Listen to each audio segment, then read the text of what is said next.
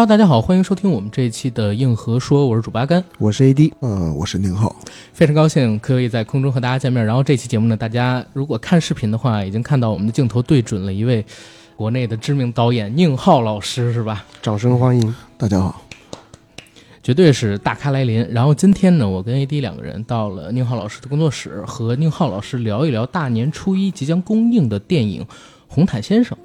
然后关于这部电影，其实我们两个人期待已久啊。因为最近这几个月的时间里边，身边的好多朋友都已经把这部电影给看了，对，然后也流出来很多的赞誉，然后我们俩也有很多的问题想要跟导演来聊，但是因为时间比较紧张啊，我们不客套，直接进问题。导演，您能不能谈一下，就是《红毯先生》这部电影的创作缘起，就是故事概念由何而来？其实，呃，最早缘起的时候就是想跟华哥拍一部电影啊，然后在，呃，《疯狂石头》之后就一直有这个愿望。嗯，然后一直没没有找到一个合适的呃合作点，没有找到一个合适契机。嗯，呃，最最接近近的一次是拍呃无人区的时候，无人区，无人区，嗯、对对，无人区最早是希望跟华哥一起合作这个项目，但是后来，呃，也是因为他的档期的问题，没有就错过了吧。呃，一直到有一天，我觉得哎，呃，好像。如果因为我我一直在想，我说华哥什么样的角色都演过啊，而且我我比较熟悉的是现实主义题材啊，我了解的那些现实好像都，现实中的那个角色好像都蛮难跟他有一个特别切合的点，嗯，就有一天想到说，如果啊、呃、请他来演一个香港明星到内地来拍电影的这个事情，啊、呃，我觉得可能会是一个能够实现既是现实主义又，呃，又能够满。跟他和很很 贴, 很贴合的一个、嗯、呃这么一个选择，到现在大概多久了？到现在，哎，那个应该是在拍完《外星人》之后开始写这个故事吧，哦嗯、也有四五年了。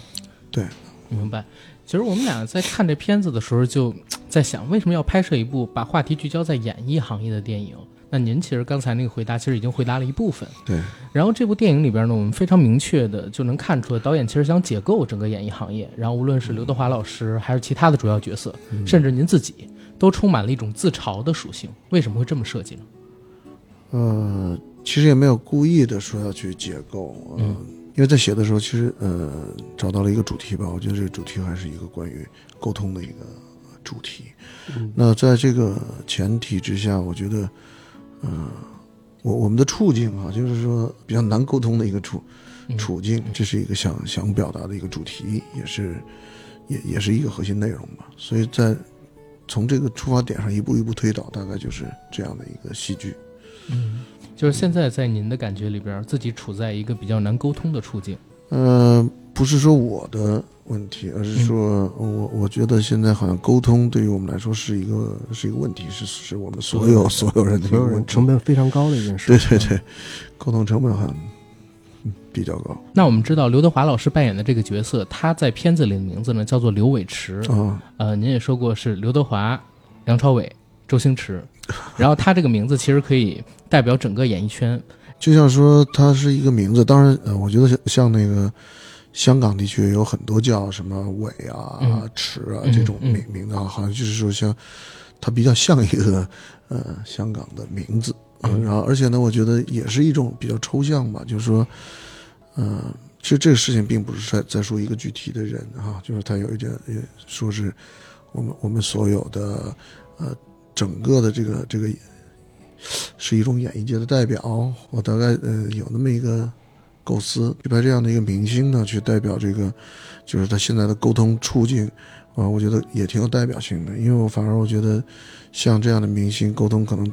呃，对于我们嗯来说是问题，对于他来说可能更是问题。嗯，对，可能可能比较比较突出啊，所以我就选择这样的一个角色。嗯明白，因为我们认识导演您呢，其实是零六年上映的《石头》，嗯，然后还有零九年上映的《赛车》，嗯，那是两部非常荒诞的商业黑色喜剧电影，嗯，甚至有很多影迷说这是咱们大陆两千年之后的最好的喜剧系列之一。嗯，然后我们俩呢，在这之后也看了您之前执导的《香火》还有《绿草地》之类的电影，嗯、发现哎，那其实是两部很严肃又好看的作者电影，或者说文艺片。嗯，然后当时就想，其实您是有两条创作路线可以前进的，为什么中间这二十年的时间里边没怎么触碰过作者电影或者文艺电影？也没有特别刻意吧，因为可能就是你走到了一个呃市场的一个环境下，嗯，而且而且中国电影市场这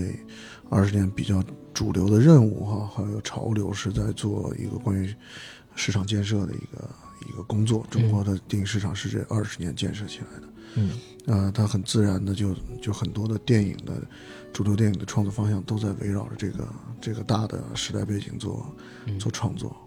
所以好像就是比较自然的在在做这个工作。之前我是做过两两部比较有风格化的一个电影吧，选择做那样的电影也是一个比较自然的一个情况，嗯、但是也也没有条件做商业片，也没有市场。但是当然了，我我对那个。我我对那样的语言哈，电影语言我还是非常呃怎么样，就是说非常怀念吧，我还我还挺喜欢那样的讲述故事的办法，所以其实这次也就选择了，呃、我记得在拍《红毯》之前，我还又又重新回顾又看了一两呃一遍呃过去拍的电影，嗯嗯、我觉得说好像呃那样的拍摄手段和语言和极简的这种方式对我来说还是挺挺有吸引力的，我还挺想去试试。嗯，所以是在您做导演生涯的初期，没有那么大的资源拍一些非常商业的东西，嗯、当时那个阶段可能文艺片或者有这种作者表达性非常强的电影是您比较好掌控的，嗯、啊。然后在经历了这二十多年，您应该是在中国商业片领域非常非常成功的这这样的一位导演。那我们因为通过这次您的这个《红毯先生》又看到了非常强的作者表达，然后甚至有一些讲故事的技巧，在我们俩看有一点像电影节电影，所以通过这个电影是您要重启您的文艺电影创作之路了吗？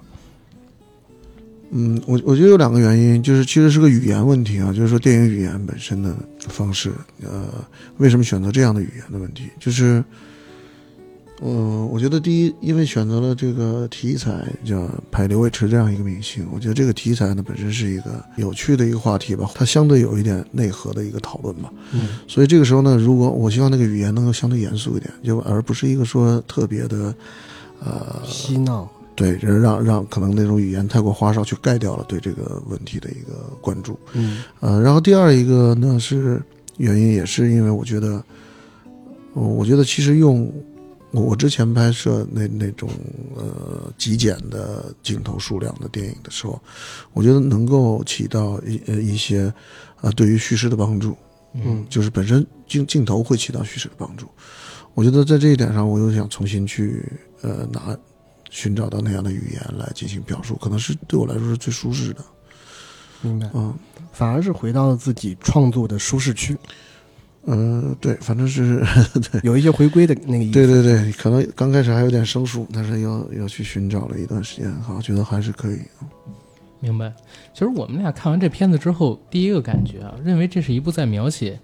一个在过去几十年时间里边，嗯、被我们这个演艺系统、演艺圈驯服到极致，嗯、甚至他自己变成了演艺圈体制一部分的人。然后在面对当下的这个时代，或者说演艺圈系统的新规则下，产生了不安还有抗拒，最终他没有办法面对这个体制、这个系统乃至崩溃的故事。这个理解我不知道对不对啊？然后如果顺着我们这个理解去延伸的话，想问这个样的故事本身是否也有您自己的内心投射呢？嗯，我我我觉得呃，我没有想那么复杂的问题，嗯、我没有想这个体制和系统的问题，我其实是在想呃，最主要的问题叫做沟通。沟通，对，我我一直在想说，现在我们处在一个就是沟通成本非常高的一个状态下，嗯，呃，而且即使说你付出很高的成本，沟通可能有有有效程度其实很低，嗯啊、呃、很低。那是呃为什么是是现在是这样的一个状况？因为我觉得好像很多的呃，比方说社交媒体啊、互联网络啊，很好像提供了很多方便的沟通的平台，嗯，但是好像嗯、呃、耐心没有了，嗯、就沟就沟通耐心会、呃、会。更少，对，其实我是这个事情也也诱发我去想深入思考这个角色啊和这个和这个故事到底在说什么，所以从这个点上进入的一切都是从这个开始的，嗯，一切都是从沟通这一个点去延伸讨论。对，因为其实整个在整个电影当中，我觉得刘伟驰对于他的家庭、孩子、合作伙伴、他身边的经纪人啊、呃，以及导演啊、剧组的资方，其实似乎都在。呃沟通，大家似乎都都都谈好了要去做一个事情啊，但实际上没有没有谈到点上，没有一个人达成一个有效的沟通，嗯、大家都是各自需有各自的需求。嗯，然后呢，又都各自认为各自的需求才是正确的。然后电影一直在强调的沟通，就像您所说的是这个片子的主题。然后开场华哥换衣服的那场戏说无法沟通，不如不沟通。嗯、那个时候他其实是自洽的。然后到他和导演您、嗯、两个人在戏里边始终在尝试沟通对剧本理解，对电影本身的理解。两个人呢一直沟通失败，然后会有一些冲突，然后再到最后电影的末尾阶段，沟通彻底失败。形成了一个比较大的负面效应，然后完成了沟通的开始到结尾的一个完整闭环。因为实际上那个那个那个当然是一种呃技术了，就是说一上来我们要先提出我们整个整个电影的这个在探讨的问题到底是什么。嗯嗯、因为因为本身这部电影也不是一个说呃可能就是说非常明直白的那种电影，所以其实在在某一部分提示一下说我们其实探讨的是大概是这个问题啊，嗯、所以像你说就是整个电影形成了闭环来来印证了这个这个问题。嗯、呃、在这个电影当中其实其实我们前头一直在探讨就是这事儿，就我们在说这个沟通它到底是什么原因造成的，嗯就是沟通的障碍是什么原因造成的，嗯对吧，我我我们我们大部分的时间展示了我们无效的沟通所建立起来的一个呃所谓的目标，我们要一起拍一个戏啊，嗯、呃，但是我们在一个无效沟通之下建立起来的，然后到后面因为无效沟通而拆解了这个目标，这个这个目标最后失败了，对吧？嗯、大家全全部失败了，导演也失败了，这这投资人也失败了，这个呃演员也失败了，我我们最后的结果其实是是一地鸡毛。对对对，乱七八糟，呃，最后只只留下这么这么一个事情。那其实还想追问一句，或者就是这个电影就是继续追问一句，那是什么东西导致我们的沟通的无效和沟通的失败？嗯，呃，那首先是我执那个观点吧。刘伟驰其实到最后就说，我我他用呃粤语讲，他就是懒练呢。嗯、那那其实就是说太太太太个傲慢嘛，自自以为是一个、哦 okay、自以为是的一个一一个、嗯、一个意思，就是说每个人都有自以为是，但实际上不是说说严重是自以为是，其实要说简单一点，都是每个人有自己的一个呃自我价值的一个执念，嗯，大家会大家会容易形成这样，因为简单说，每一个人都有一种，我我们都需要自我价值，嗯、我们都需要自己肯定自己做是对的。你呃，当你生活的越久哈、啊，你就会越需要这种价值来肯定自己我的人生的选择和决定和方法论是正确的。但是当你不停强化的时候，就执念出现了。那这个我执就会让你觉得说我很难认同另外一个人的方法。呃，他的这个方法可能不是我的方法，嗯，对，对吧？你你你你你你你你从小要不吃苦，你将来长大了就，那个就就就会好没出息，很麻烦的。但但但这个观念只是你自己的路径啊，只是你的观念，是不是真的一定是这样？呃，也许不一定，不完全是这样。但这个都是因为视角的问题导致的。所以人呢，就往往会是越来越固执啊。有些人就、嗯、就是强化执念的结果，他强化执念，所以就很难听到别人。像我们，我们小的时候都听过一句话，我们叫"理解万岁"，对吧？但是这句话，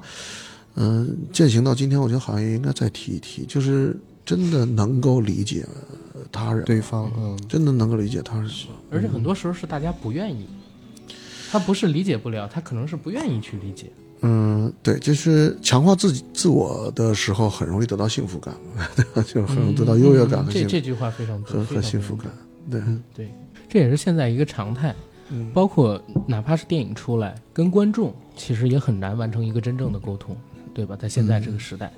一、嗯、这是两这两个问题，就是电影呃与观众的沟通，其实我觉得呃它的多义性是良性的，嗯。就是每个人看完之后有各自一个不同的一个感受啊，就是喜欢不喜欢，然后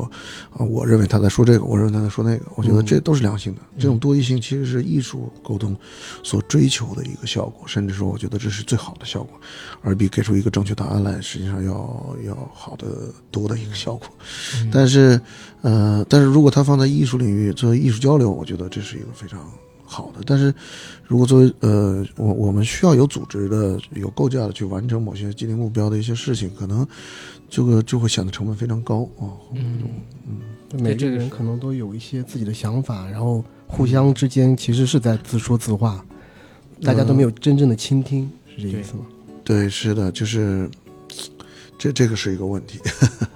这也是这个电影想探讨的问题。嗯，明白。再有一个问题啊，就是我呢在看完这个片子之后，我在想，好像只有刘德华老师他能演这个角色。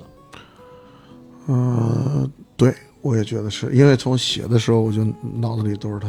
嗯、脑子里都是他，而且刘德华老师他的光环和形象，我认为也是契合这个角色的，而且不但契合这个角色，由他演呢，大家还会有一种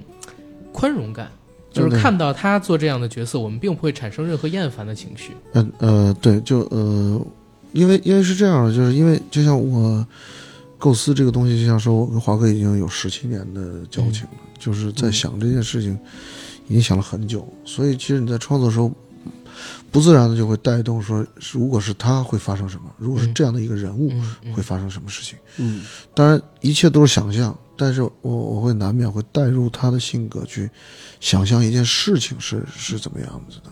明白。所以能聊一聊就是您和刘德华老师相识、嗯、相遇相知的经过，然后以及您眼中的他到底是个什么样的人吗？呃对，相识肯定是我小时候看那个电影我认识他的。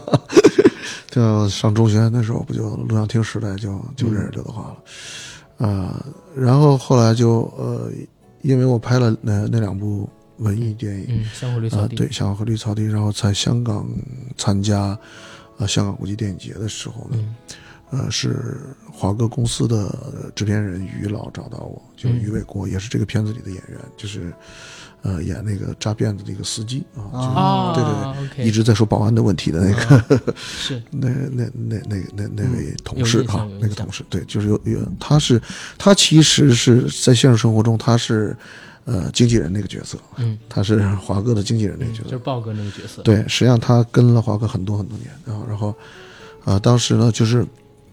他来找到我，找到我说，华哥现在要做一个亚洲新星导计划，呃，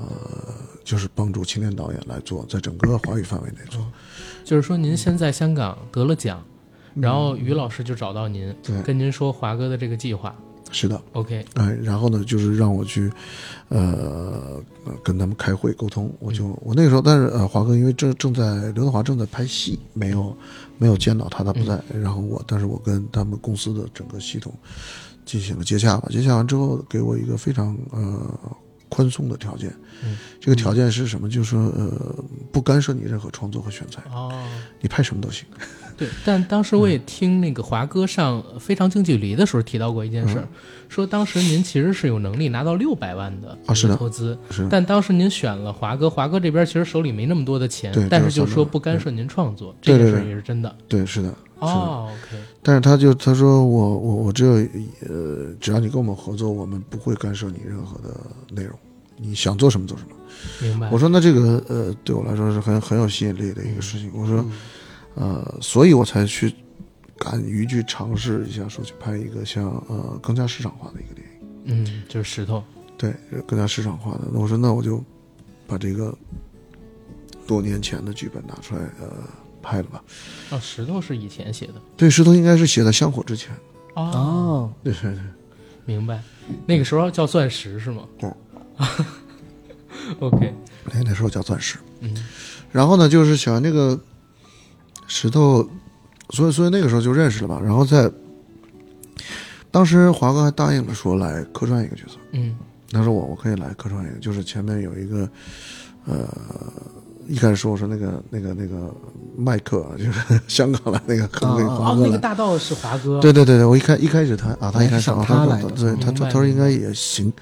哎，然后后来呢，就是可能是也是由于他当时正在拍，呃，嗯、其他的戏，一个其他戏就。档期算来算去说，嗯，我而且我的我的档期也挪，我的档期也挪来挪去，嗯、因为因为主角当时定不下来，所以就一挪挪完之后，他那可能就就就不行了，他就说，哎呀，那我穿一个小的吧，呃、嗯，就说弄一个警察什么的就来客串，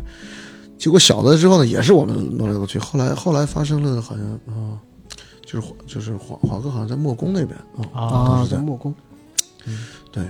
然后，然后也也也是那边有一些状况就，就就出不来了，就就就错失了这次，对，档期对不上，哎，错失了一次机会。然后，呃，但是他来宣传的时候呢，在，呃，见见了面，就第一次见面就、嗯、印象很深刻。然后他，呃，穿一件那个牛仔牛仔夹克啊，然后那个，因为其实因为那个那个很有趣，就是当时所有的保有那个保安人员就是穿的非常正式啊，他他穿一个很朴素的牛牛牛仔衣，嗯，一套牛仔衣啊，突然出现，然后哎，然后我我我我我现在记得他一过来就，嗯，就就就就扶着我肩膀，一个了，我说怎么样啊？我我我印象很。很深刻，很深刻，就是非常亲切。嗯，怎么样？怎么样？你辛苦吧？嗯、我说，我说还好。嗯，他说拍戏不辛苦，拍戏肯定很辛苦，不辛苦拍不好。对对对，嗯、这就是您和那个刘德华老师相识的经历。对对对，然后然后再后来其实就经常碰面。对，嗯、包括我记得您还客串过华哥的一部电影，对，是《桃姐》，是是是，对。当时，哎，当时我有一个呃问题，那场戏到底是提前写好的呢，还是临场发挥的呢？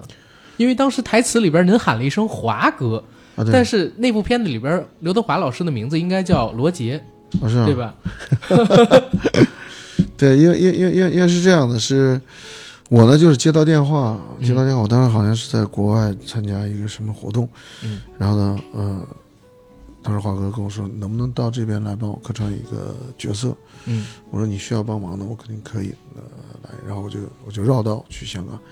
但是因为我我没有香港那个时候还需要那种签证呃、哦、我没有，只能是那个过境。哦，明白。呃，过境的话，我就用护照过去，然后再再回来。嗯。呃，过境的时候呢，就是时间很紧张，我大概就是说，呃，等于去了，呃，可能可能当时只有一天时间吧，然后就要走。我说那我这些剧本怎么办？他说啊、呃、这样吧，就是导演说你不需要去了解剧本，你来了之后现场跟你说。可能我觉得呃当时是希望我有一个不不要太有准备的一个状态吧。啊，我觉得有时候导演会用这个办法。对，但是那个场景很经典。对，然后我就去了，去了就到现场，我我当时还记得就赶紧车把我拉到现场，现场嗯换衣服，衣服换好之后就说，呃我说演什么呢？他说演你自己。我说我说就你就像现在来香港，然后突然遇到我，然后怎么样啊啊？对，然后所以那那个反应就是按照现实生活中会有的那种反应去进行的。对，就只能是呃直接的反应，没有任何别的反应。哦、明白明白。所以我才理解为什么叫华哥。对对对对对对对，不不不会有别的反应的。是的。哎，听您刚才的这个描述，就是您和刘德华老师虽然中间这些年并没有真正的就是您主导电影的合作，可是之间的关系一直都非常非常的好。对对对，嗯，进而才有这部为他量身所定制的《红毯先生》。对，一直其实经常，比方说他来这边或者我去了呃香港，都会呃互相见个面，吃个饭。呃，汇报一下我在做什么，他也聊聊他在搞什么啊，对，大概是这样。嗯，明白。呃，然后如果在看视频的朋友，应该一开始就看到了宁浩导演的旁边摆着一只造型特别优美的猪的一个塑像。然后猪呢，在这部片子里面是一个非常强的意象，在观影的过程当中，其实为我们提供了非常的多的乐趣。呃，猪一开始是巨星刘伟驰和老乡们表示友好的一个信物，然后当双方的友谊好像破裂以后，呃，一只猪仍在五星酒店的高层过着养尊处优的生活，然后再到最后，在一片慌乱之中，这只猪从最高处坠落，命运当场。然后导演能不能分享一下，为什么要在故事里设计这样的一个意象，以及它表达的呃到底是什么？因为这是我们看完电影以后，我和我搭档、嗯、两个人争论很久的一个问题，就是我们哎那个到底代表的是什么？对，因为我觉得呃这只猪的出现呢，就是呃在故事层面，它肯定你说的没错，它是一个说好像是互相呃一个就是友谊的一个见证和一个信物，嗯嗯、它证明了我们合作愉快，嗯、我们沟通的很好，嗯嗯、对吧？实际上最后我们会发现，其实整个沟通都是无效的。那、嗯呃、从这个维度可以理解。其实我当时也在想，我说它应该出现在这头猪，其实是应该出现在什么地方？就是出现在这个刘伟驰的这个愿望，它开始成型的时候，并且它开始走向轨道的时候啊，它开始走走向轨道的时候，它这个部分应该出现。这个很像他的自己的欲望，也很像他的呃梦想。嗯，那这个时候他开始培养和和和保呵护他的这个梦想的这个部分，嗯、但是最后这个部分他又认为能得到什么样的结果呢？对吧？我觉得好像也是蛮难的，所以其实，呃，我我们当时也跟编剧有沟通，他说他到底代表什么。我我到后来我觉得说，既然我们可以多个维度去解释这件事情，我其实并不愿意把它特别明晰说它特指就是那个部分。嗯嗯，对我，但是我们会感觉到那个部分是对的，就是就这个设定是是对的，那我觉得这个就可以了，不是说是什么是很重要的。嗯，明白。但是我也大致能理解到啊，就是在看观影的过程当中，这只猪其实是刘伟驰他的一个呃想要到达的那个境界的一个外化的表现。就是就是说这样吧，就是说我我们每个人都通过沟通啊，或者是我们要组织一件事情，我们都会建立某一样东西，嗯嗯、似乎有某一样东西建立了，嗯嗯、但是这样东西会随着我们的关系的破裂，然后那建立的那个东西就就会消失，瓦解掉了，就破灭掉了。对对对，嗯，它是什么？它有很多个是什么？嗯、就是要看电影的观众自己去理解了。对，它有很多个是什么？嗯、明白。然后这部电影当中，除了猪之外，还有一个特别明确的标的，那就是摄影机或者说摄像头，它是一个存在感特别强的存在，几乎每一场戏都出现了。然后不论是开场的时候红毯记者们手里的摄像头，还是在片场出现的，然后车载的，然后手机里的，然后在这个故事里边几乎每场戏都有存在，而且存在感极强。甚至某些场景里边呢，摄像头还映射了角色的恐惧、不安、对抗之类的情绪。那一个最应该享受镜头的人，镜头呢又是他最大的恐惧，这是一种刻意的设计吗？为什么会这么设计？我觉我觉得有一种叫第第三方视角，嗯、就就是就是第三方，就是就是今天在事情在今天我觉得所有的事情在发生的时候，比方说，呃，如果是在几十年前，呃呃，在互联网时代之前，嗯，比方说大家如果我们两个之间有矛盾或者有分歧，嗯、是我们俩之间的事情。嗯嗯，对吧？对对对，现现现在我们不是我们俩啊，是是是，现在不是我们俩这件事情，现在很很可能有很多第三方的事情，呃，对，有很多第三方说，我认为这件事情它是怎么样？对的，对是，它是对的还是它是错的？而这个第三方的事情，可能呃，第三方的观点和意见，很可能就会变成左右我们俩之间，嗯嗯呃、外力是是非的问题，呃，这个这个作用，它起到了这个很很强悍的作用，就开始有了就是一种就是叫第三者视角被被旁观的一个状态，嗯，呃，被凝视的。对我我我觉得我觉得那个部分呢，尤其像反正在像，比方说像刘伟驰这样一个角色的身上是会特别明显的，他们会特别敏感的这种感受到第三方的一个感感受，嗯，而不仅仅是一个说他呃他与他的对立面的关系。嗯、所以，所以第三方就好像就是一个很客观的，像呃一个呃摄像头一样，就是你们在发生什么，嗯、但实际上到处都在有第三方在看到。嗯，嗯就是他这个角色，或者说他这一类人，像如此之大的一个明星，嗯、他每天在聚光灯的包围下，享受着无数的荣光，嗯、然后是也是因为有这些摄像机的存在，嗯、让别人去喜爱他，去崇拜他。嗯，但同时他也害怕自己的任何一个举动被这些摄像机捕捉到之后被别人误读，嗯，也是沟通的一种失败，最后导致可能被研读出一种完全不是他自己所想的异化，然后最后导致出一个比较恶的后果。对，就是现在就有这么一种感受吧。然后还、嗯、还有就是这个电影当中还有还有了很多的像呃，比方说像电脑屏幕啊，像监视器啊，那个手机画面啊，嗯、这个也是也是诸多，这个也是现在我们的生活其实基本上被这些东西包围，而这些东西里头充斥着就是信息，给给我们的一个处理过的信息，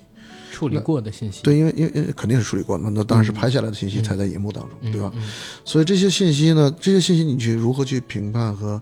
和分辨这些信息的呃真伪，以及视角，以及呃态度，其实它只是信息而已，但是我们其实是往往通过这些东西来。呃，信息的一个面去判断一个事情，嗯，而信息到底是是不是全面的，这个也是一个我们好像呃跟创作团队的时候，跟摄影师啊什么都沟通，我们希望能够展现的一个角度。片中用字条让刘伟驰道歉的那个破车的司机，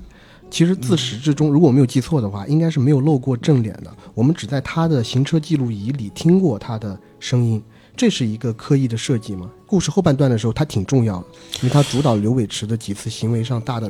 呃转变。对，因为因为我觉得他是这个影片当中，我觉得我感觉他是一个提出了一个正正当诉求的一个人吧，嗯、就是说，嗯，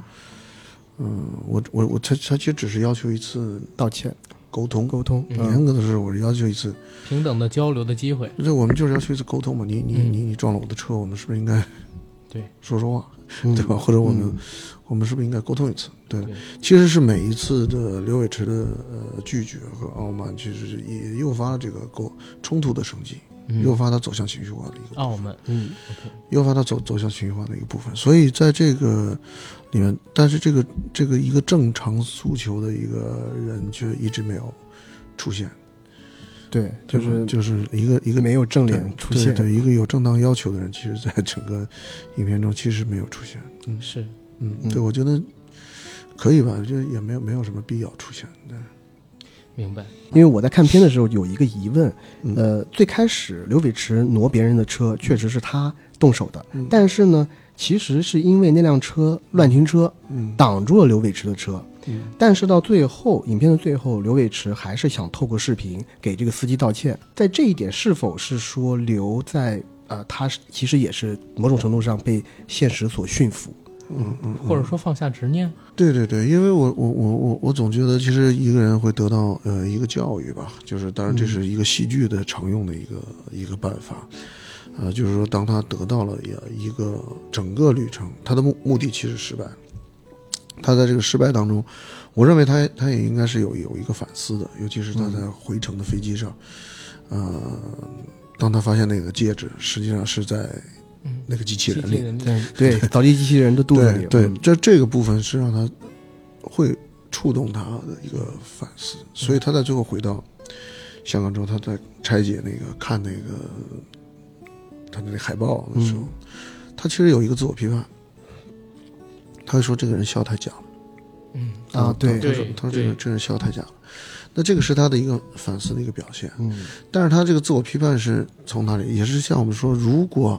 我们要拆解掉我执的最前一步是什么？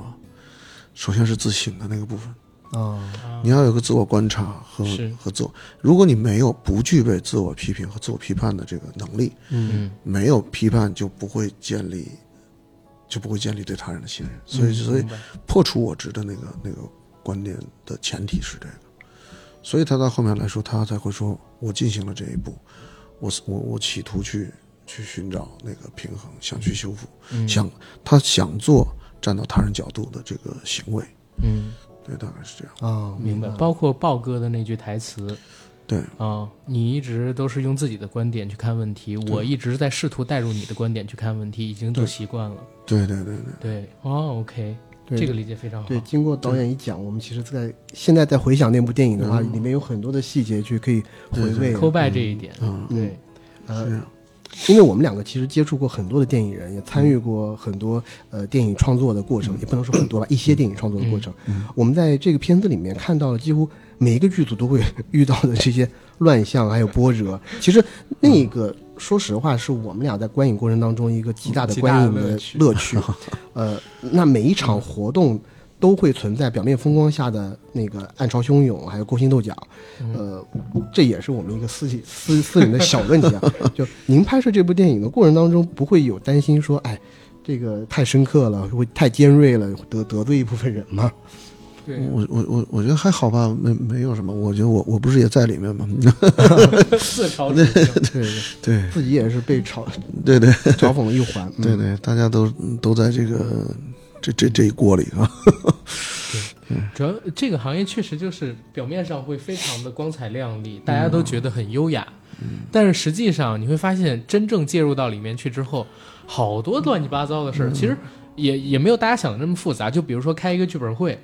当大家都挠头的时候，嗯、吵架声是此起彼伏的，但是大家也不是真的生气，对，对对对就是在相互碰撞的过程中不可避免的一些东西。对对对，对，然后呃，包括就是有可能一个创意点子，它并不是在一个非常非常刻意的情况下想到的，嗯、有可能是在我跟另外一个编剧、哦、我们俩骂街的过程当中想到的。对对对，就现实生活中会有这种情况。是，嗯、呃，而且而且也不是，因为因为我觉得任何一个行业和不也不是行业或者任何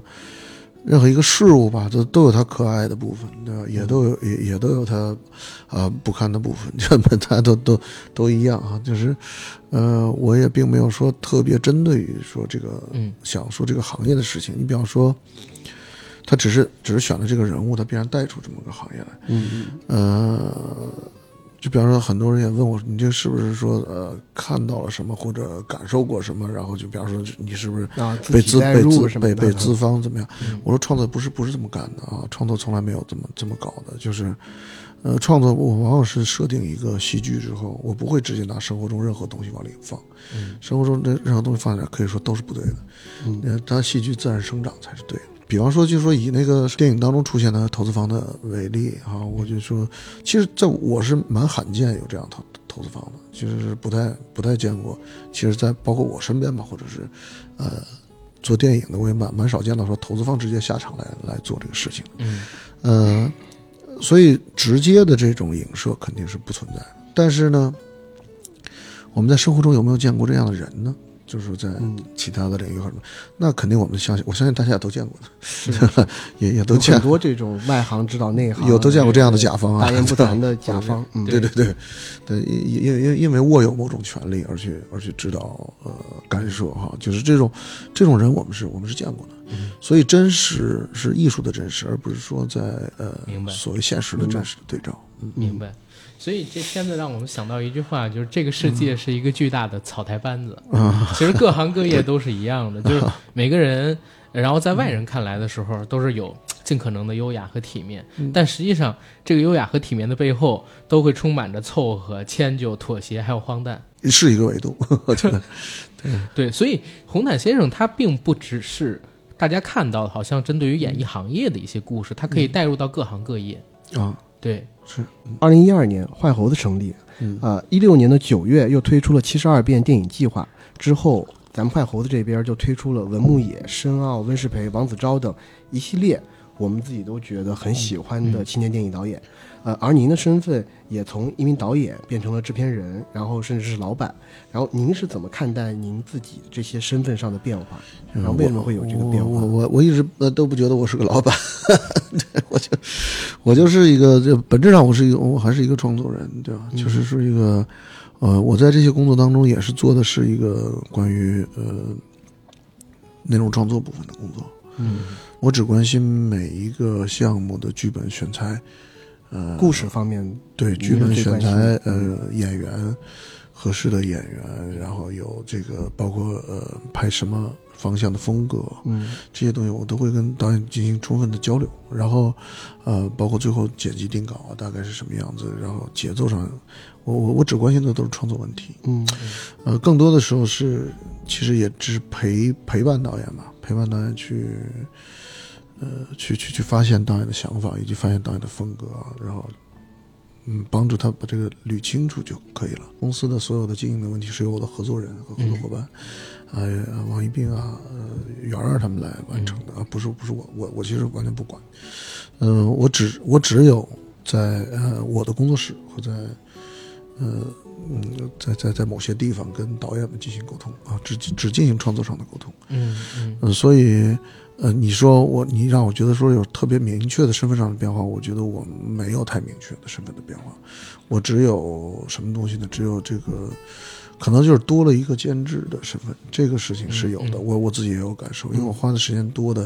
实际上是在创作和监制这两件事情上，这两件事情都是创作型的工作，所以对我来说，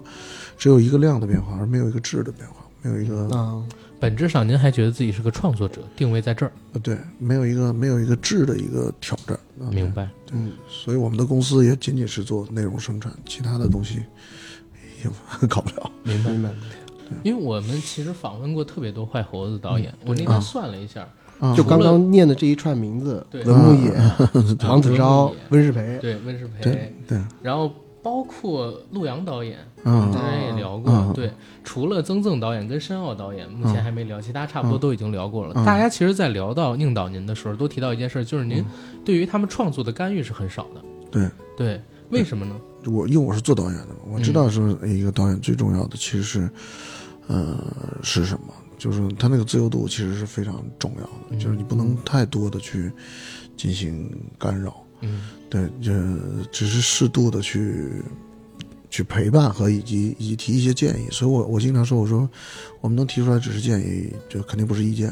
对吧？对，就是或者是一些观后感，我作为一个观众去去体验你的感受，嗯，呃，但是不能够，因为现场不需要两个导演，嗯，完全不需要，嗯，明白。但是就比如说您作为一个在这个市场上边摸爬滚打二十年的这样的一个非常资深的导演，您肯定有更老辣的市场观察，您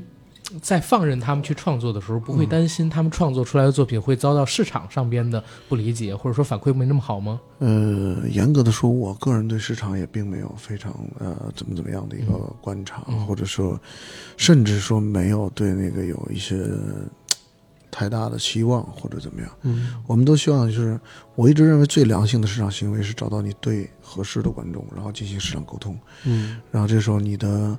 你的所谓的市场预期永远是把它放到一个最合理的位置上，我觉得这是最好、嗯、这就是就并不是说每一个我的目标都是爆款，对对对，从来从来没有过、嗯、从来没有设定过爆款、嗯、呃，我们其实看过几篇您的专访啊，其中有一次您曾对年轻导演提出了三个忠告，嗯，呃，首先是先活下去再谈理想、嗯、第二个呢是保持独立思考，共识不见得是真理，第三个是不要觉得他人的付出都是应该的。您可以再延展解释一下这三个忠告吗？因为听我们的这些听友里面有很多是呃正处在创作当中的创作者，年轻创作者。嗯、呃，首先当然这也是很很早以前说的，对，我得回忆一下。嗯、呃，第一句是说先活下去再谈理想、啊。这这句话我记得我是说过的。呵呵呃，因为因为我觉得这是一个比较现实的一个问题，对吧？我觉得我觉得从呃。大家说你做艺术或者做什么，我觉得这些做什么的前提，你都是先、嗯、先做人，对吧？呃，老话就是就是就是学艺先学做人嘛，对吧？从艺先做人，但是你这个道理是一样的，就是人的道理是，首先你是一个独立的人，嗯，对吧？你你要先完成这件事情，你是一个呃，我们每个人的成长阶段都经历过，呃，从被父母呃。养养大，然后在一种呵护下成长，在学校，在各种老师的帮助下成长，他一定要走到一个相对独立的一个方向上去。那这个部分来说，不管你从事哪一行，你一定要先做到这个这个部分。嗯嗯、呃，你在人格的不不独立，你在艺术的人格上也很难独立。嗯、呃，所以所以我，我这个现实问题就非常重要。嗯，这是这句话的出发点吧？明白了。嗯嗯。然后第二个是保持独立思考，共识不见得是真理。嗯、呃，这这这个我也是认同的，我一直都是也是这么觉得的。所以其实说，你说大家说你最广泛的共识，所以就是爆款或者是市场上最、嗯、最大范围的最大公约数，最大公约数这是那一个词儿。对，这这这是这是一种，这是一个市场行为。呃，但是它不见得是对于从你的视角来说，或者从每一个个体的视角来说，它不见得是真正的你的需求啊、嗯，或者是或者每一个人的需求。嗯，它它也不见得是这样的。每个人的喜好都是，因为你可以遵从有个性的部分，尤其艺术其实更这一部分还挺重要的。你的个性是什么，对吧？然后你的个性可能有个性的东西，它自然不会是一个说最最广泛的人所所去接纳的部分，那就就谈不到个性了。所以，所以，但是你你做艺术去坚持你自己的某些认识和和某些个性和性格，我觉得也未尝不是一个好事情。其实看坏猴子，就是您到您带出来的这些导演。都有这个独立思考、嗯、共识不见得是真理的一个表达，因为你们做的片子跟市面上面最主流那些绝对都是不太一样的。嗯、呃，对，我还是蛮喜欢这种呃比较有性格的合作伙伴吧。嗯，对，这是一种。对，然后第三点是不要觉得他人的付出都是应该的。嗯，这句话其实并不难理解吧？啊、是是是这句话在生活中我们都要懂得，不管你做什么，你都要懂得这个道理，对吧？就是确实不应该呃。太依赖他人嘛，或这个跟第一句话也是有有有关系的，对吧？嗯嗯、就是说你你做人首先是保持你自己足够独立啊，足够有、嗯、有能力独立。对，明白。那通过这三句话，然后我们绕回红毯先生、嗯，就像您在给这些导演做监制的时候，有遇到过像红毯先生里边这种沟通的问题吗？沟通失效的问题，或者说会有无效沟通的存在吗？我我我我个人觉得沟通这种问题其实永远存在的。嗯，永远存在。但是呢，就是说，呃，我比方说我在跟导演的，呃，我其他导演的合作当中，我在做，也就这么说吧，我在做监制的时候，我自己的状态和心态是调整的，我是我是我我是完全没有我值的这个状态的。啊，就是我是我是不能说调整的时候，这这个事情我喜欢什么东西，你我喜欢什么东西，在为帮助一个导演和一个和一个导演合作的时候是没有价值的。嗯。而是其实关键的是，就是我要我要费很大的努力去理解导演喜欢是什么东西。嗯嗯、对，呃，这样的话其实就会大大的增加呃沟通的有效性以及你这个目的。所以，所以我经常跟导演的沟通办法都是以提问为主的，就是你为什么做这件事情呢？对，你的、哦、你的想法用这样的方式去解决，你的想法是什么？嗯，对，其实其实那个他他想什么比我想什么要重要。那我们刚刚讲了很多关于这个新导演的一些问题啊，嗯、呃，我其实也想帮一些年轻的创作者问问导演，嗯、坏猴子现在还会在吸收新的创作者吗？然后选材的标准是怎样的？哦，会的，当然会，就是这个工作并没有停下来，一直都、嗯、一直都在做。嗯、呃，既然开了这条河，呃、嗯，就就就希望能够有更多的合作伙伴，但是呃。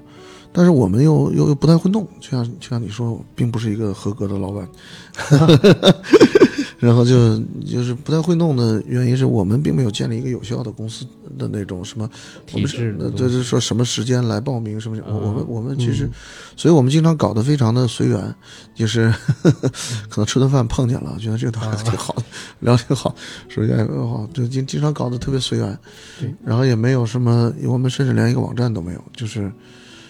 来来去接收内容的网站都没有，就是就碰着算，碰不着就也算。嗯、但我们是，嗯、我们自己觉得，就是最开始的那一次坏猴子七十二变那个计划，嗯、是然后因为之前刚好有一个短片大赛嘛，嗯、是然后有一些导演是从那个短片大赛里面挖掘的。那之后会不会有一些计划，就是再办一些这种短片大赛？不是，之前那个第一第一轮也不是短片大赛，第一轮实际上是就是从呃一些短片学校的作业里头，嗯，是的，是的，看到的啊、嗯哎，看到的并并不是通过一个短片大赛，就是所以就蛮随缘的，就大家就是碰到一个谁介绍来了，看到一个短片，慢慢就越囤越多，囤了这。对对这一些对就这些就是，但也很奇怪，就是发发掘新导演这个事儿，很多公司都在干，都在干。但是坏猴子现在捧出来的这个概率很高，有点有点高的吓人。其实，呃，运运气的问题，我觉得不光是运气，我我合作伙伴的问题，因为他们能够成功，我觉得首先是他们的才华要够的。呃，对，当然，我特别，我觉得我特别欣赏就是导演刚刚讲的这个创作方法论的这一块，嗯、就是因为我们也参加过很多这种电影项目的会议，嗯、在最开始的时候。很多公司一开始就跟你说，我这个电影就要找最大公约数，嗯、就想去做一个爆款，嗯、甚至就是，甚至有一些那种以数据为先的公司，他会直接问你说，嗯、啊，那你这个题材做爆款的可能性有多少？嗯、可能性百分比要要一个这种数字，嗯、但谁能给出来呢？但是导演一直讲的是，我想要找的是呃适合一部分观众的这个故事，让这个故事，呃。触达他最适合他的观众，而完全没有把这个票房或者说是爆款摆在第一位，但反而是这样的一个创作方式导致了最后的结果可能很出乎大家的意料，因为确实出现了很多的爆款。对，而且尊重创作者的独立思考的能力，这点我觉得也很重要。嗯，对，也不加以太多的干涉。嗯 嗯, 嗯，因为因为我觉得我对那个数据这件事情一直抱有一个问号，就是大家说这个是啊，这是流量，这是数据，这是什么东西？对对对，拿数据测算，因为我觉得那是一种事后总结，嗯、马后炮是吗？它是一种事后总结。那什么是创作？创作这个创字就是、嗯、就是就是就是没有的东西，从零到有。对，就是没有过，没有过这种行为，对吧？他他他他他才是创作，他创作被买单了，往往是开创出一个东西来，他也就是你之前的数据无法反映到这个创作上，嗯，无法反映到这个创作的数据上。就像我觉得《繁花》这次好像挺火爆，也好像可能数据上也不能得出这个结论吧。嗯，因为这种题材以前也没有过。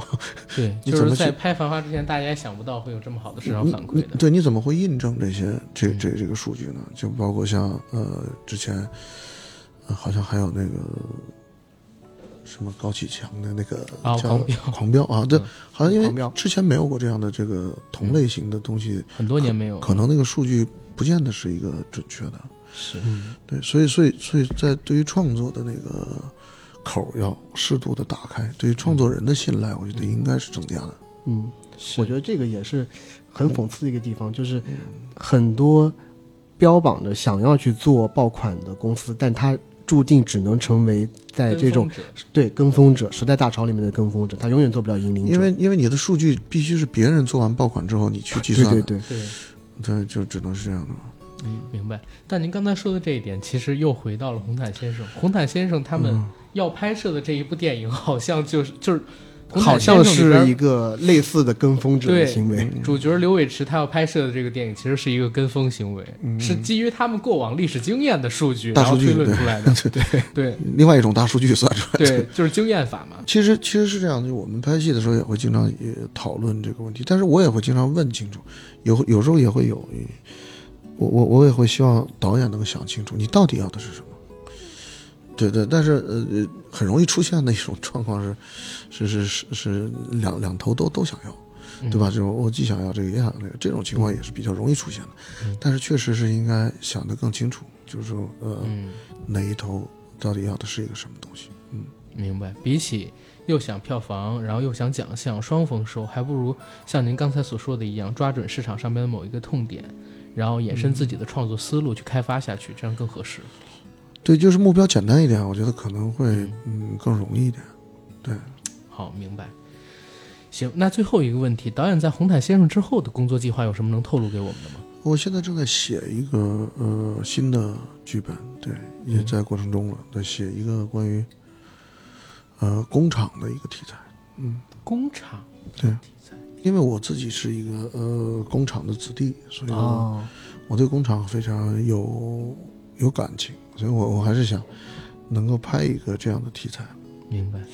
是喜剧吗？呃不不太确定是一个喜剧。对啊 OK。那今天其实我们跟导演聊了差不多有一小时啊，然后在这个一小时的时间里边，导演跟我们聊了很多关于红毯先生的故事、嗯、关于坏猴子的故事、嗯、关于他自己的故事，还有他后辈的年轻的创作者的故事、嗯嗯、然后相信很多朋友借由这期节目对电影、对导演、对坏猴子这家公司都有了更多的理解，对吧、嗯？然后红毯先生呢，将在今年的大年初一，也就是二月十号登陆国内的银幕，欢迎我们的观众朋友、听众朋友们届时走进影院里面去看一看这部《红毯先生》，好吧？嗯嗯，让导演自己来，导演自己跟跟观众互动一下吧。呃，号召一下，谢谢大家啊、呃，谢谢大家来看这期节目，我也非常欢迎大家到时候在呃电影院里面去看这部《红毯先生》。